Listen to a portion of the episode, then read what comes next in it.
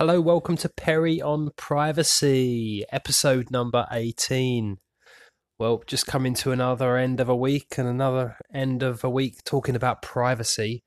I've had um, many discussions with people from uh, talking about the sort of privacy settings on their Android phone, you know, how, how long it can take to actually get the privacy settings in order. I know I've, I've got first hand experience actually switching to Android uh, a couple of years ago from Blackberry and I was amazed at how difficult it was to uh, re- sort of get the privacy settings in order.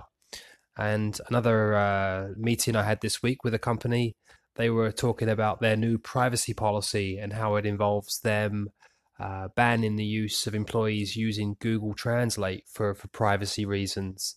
So, some uh, interesting topics there.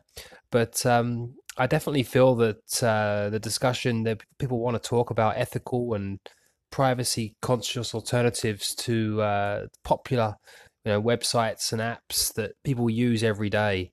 And um, sure you know google provides a lot of these uh, great services but uh, their privacy track record is not the greatest.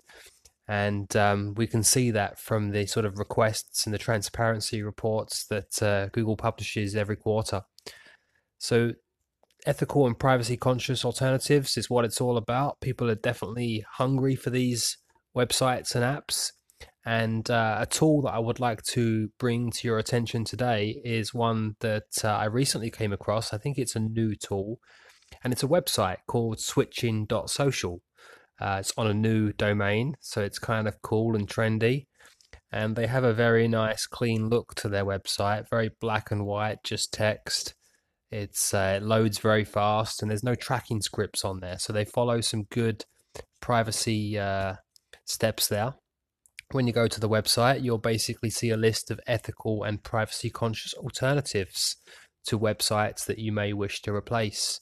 So, whether you're looking for alternatives to Facebook, uh, WhatsApp, Messenger, uh, Google, Windows, Yahoo Mail, Gmail, uh, Chrome, Edge, Google Maps. They've got it all here, and um, I actually found some pretty cool uh, under the alternative to Windows. There's a, a, com- a computer company, um, Purism, that makes uh, laptops, and they're getting into mobile phones as well, powered on their own uh, sort of. It's a stripped down version of Linux, uh, their operating system, but it's a sort of privacy first company that's producing their own computers, their own uh, operating system. And I'm sure a lot of you folks out there that you know are into privacy and listening to this podcast would be really into these sort of laptops and computers.